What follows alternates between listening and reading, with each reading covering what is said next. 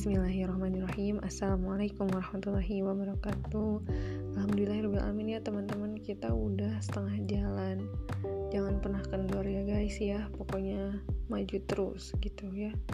Nah kalau malam ini pengen bahas tentang hmm, Kasih sayangnya Allah ke kita. Eh, Masya Allah ya jadi Allah itu sangat maha ar-rahim ya sangat maha pengasih lagi maha penyayang.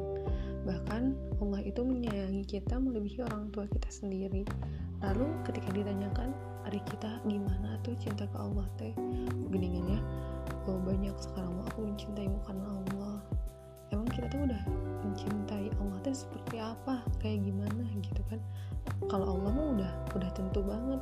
Sangat maha pengasih kita lagi maha penyayang gitu ya ke setiap hambanya. Tapi ai kita gimana gitu kan ya?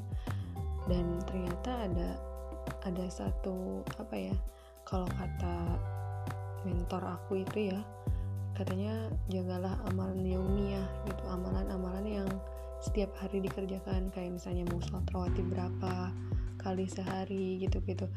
Di di selain itu ya selain sholat sholat wajib gitu. Kayak sholat sunnah e, duha mau berapa satu minggu berapa kali misalnya. Sesuaiin aja sama kapasitas gitu. Karena si amalan yaumiyah ini benar-benar kayak amunisinya kita gitu. Kita bakalan kayak runtuh atau futur banget kalau kita nggak nggak ngejaga si amalan yaumiyah ini gitu. Dan memang luar biasa dari amalan yaumiyah ini tuh kan surga itu punya banyak pintu ya. Ada ada pintu saum ada pintu sholat. So kue pilih mana amalan yaumiyah yang akan menjadi amalan utamanya kita gitu. Yang sesuai keadaan kita aja kayak gitu dan luar biasanya amalan ilmiah ini tuh ngaruh banget sama keseharian kita.